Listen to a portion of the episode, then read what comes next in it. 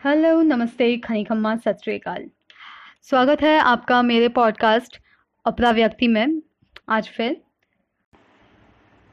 एक इत्तेफाक से मेरी इस हफ़्ते की रचना पिछली कहानी से कुछ जुड़ी हुई बन गई। ऐसा मैंने चाहा नहीं था, क्योंकि सामाजिक टॉपिक्स पे मैं यूजुअली कम लिखती हूँ। मगर ना जाने कैसे मेरी लेखनी का एक हिस्सा बन गई। तो सुनिए और बताइए कि आपको ये कैसी लगी। कविता का शीर्षक है, तुमने क्या किया होता? यूँ तो कहने को सब बहुत कुछ कहते हैं। यूँ तो कहने को सब बहुत कुछ कहते हैं।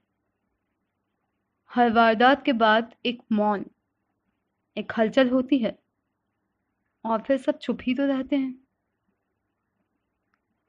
कुछ गैरों पर उंगली उठाते हैं तो कुछ उसके न बोल पाने की लाचारी और मजबूरी बताते हैं।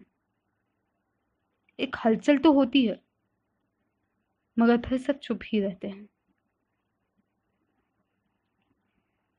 कभी उसके किसी साय से डर को शर्म का पर्दा मान लेते हैं, कभी उसकी तेज नज़रों को पर्दों में ढक देते हैं।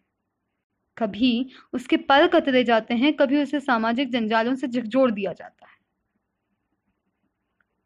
ठीक इसी तरह, हर वारदात के बाद, एक मौन, एक हलचल होती है, और फिर सब चुप ही तो रहते हैं। जब भी कोई बात होती है, लोगों में एक चिंगारी तो दिखती है, मगर ना जाने कब वो कहीं बुझ जाती है। आज मैंने कोई बड़ा मामला नहीं पढ़ा, कुछ नया नहीं ही सुना। अभी भी अखबार टटोलूं तो मिल जाएगा।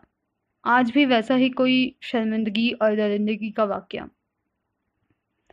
मगर जब तक मीडिया उसे हवा नहीं देगी, ना हमारी नज़रें उधर होंगी, ना हमारे आँसू किसी के लिए बहेंगे। तो आखिर क्या ही नया होगा? जैसे हम मौन थे, अभी भी वैसे चुप ही रहेंगे। मुझे नहीं पढ़ने लंबे भाषण और सरकार द्वारा दिए गए मुआवजे के लेख। मुझे नहीं पढ़ने लंबे भाषण और सरकार के द्वारा दिए मुआवजे के लेख, क्योंकि उसको पढ़ने वाले भी तो हलचल के बाद चुप ही रहते हैं। अच्छा आज एक बात बताओ सच में, अगर ऐसा कुछ तुम्हारी आँखों के सामने हो तो तुम क्या करोगे? कानून तो बात की बात है। क्या तुम उसके शुभचिंतक बनोगे? क्या उसके साथ अपने ही परिवार की खिलाफत के बावजूद भी खड़े रहोगे? क्या उसकी इस लड़ाई में उसके साखी बन पाओगे? क्या उसके साथ समाज के तानों को सह पाओगे? क्या उसे फिर से जीना सिखा पाओगे? और क्या उसके साथ तुम जी पाओगे? हाँ शायद सुनने में बड़ी लग रही हो मेरी बात। मगर एक मोमबत्ती की लौ के साथ यूँ ही तो नहीं बुझ जाती है ज़िंदगी की सौगात। उसे लड़ना चाहिए था। का संबंध लिखना काफ़ी आसान है। मगर जहाँ समाज के चार लोगों के नाम से ही लोगों के हलक में आ जाते हैं प्राण, वहाँ इस बात पर क्यों इतना होते हो हैरान? इसलिए यही तो कहती हूँ। यूँ तो कहने को सब बहुत कुछ कहते हैं। यूँ तो कहने को सब बहुत कुछ कहते हैं। हर वारदात के बाद एक मौन, एक हलचल होती है और फिर सब चुप ही तो रहते हैं। इससे मेरा यह अभिप्राय बिल्कुल नहीं है कि मौत को गले लगाना सही है। मगर कथनी और करनी अगर आपकी एक सी नहीं है और जब एक मौन हज़ारों मोमबत्तियों, रैली और सोशल मीडिया सपोर्ट के बाद हम चुप हो जाते हैं तो क्या उस मौन के बाद उन शब्दों का कोई मोल रह जाता है? अगर आप विरोध जानते हैं तो राजनेताओं जैसे दो दिन के लिए ना बोलें।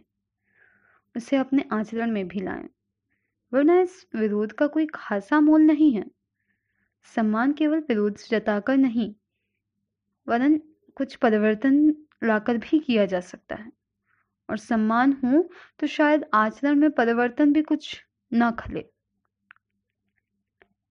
कहने को सभी के मन में अपनी माँ बहनों के लिए काफ़ी सम्मान है। लेकिन जब वो माँ बहनों के पर गाली देते हैं, उस समय वो सारा सम्मान स्याह हो जाता है। मैंने आज तक बाप भाइयों के लिए गालियाँ नहीं सुनी। शायद होंगी भी तो इतनी ट्रेंडिंग नहीं है। तो फिर क्यों इतना सम्मान से टीका माँ बहनों के नाम पर ही लगाया जाता है?